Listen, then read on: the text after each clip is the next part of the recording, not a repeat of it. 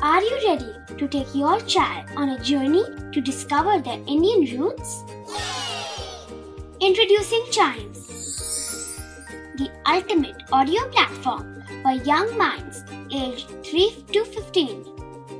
At Chimes, we believe in the power of storytelling to connect children to their cultural heritage.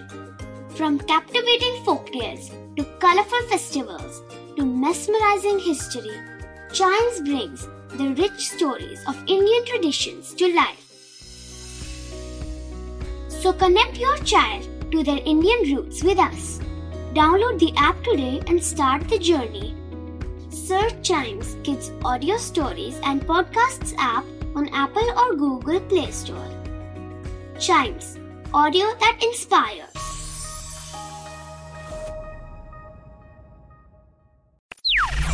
बच्चों के बहुत सारे सवाल।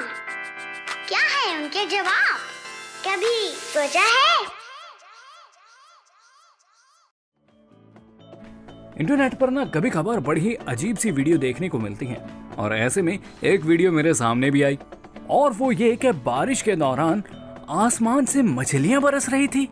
अब ये देखकर मैं तो बड़ा हैरान हुआ और मैंने सोचा कि आखिर ये कैसे हो सकता है? आई I मीन mean, क्या कभी आपने सोचा है कि किसी दिन आप बाहर निकले और आसमान से मछलियाँ बरसने लगे।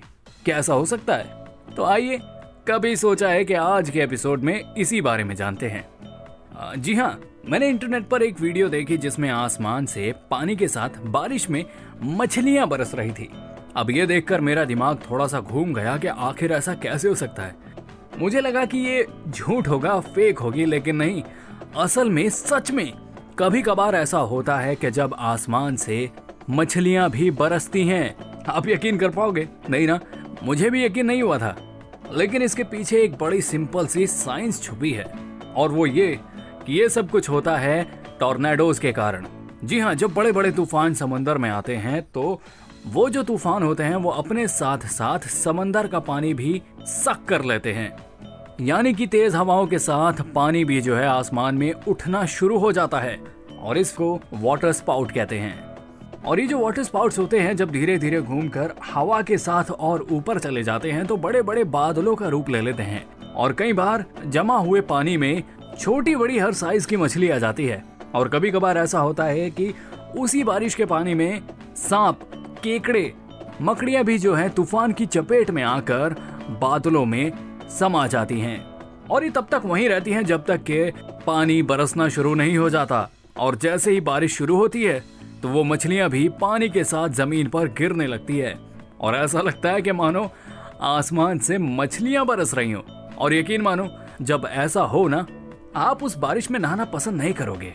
क्योंकि एक तो मछलियों का वज़न बहुत भारी होगा जो कि आपके सर के ऊपर आकर भी बहुत तेज लग सकती है। और दूसरा आपको डर भी लगेगा कि ये क्या हो रहा है।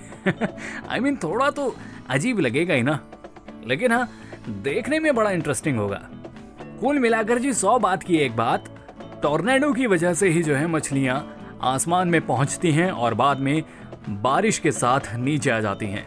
Alright right. तो ये था आज का कभी सोचा है का एपिसोड उम्मीद करता हूँ कि आपको आज की जानकारी पसंद आई होगी।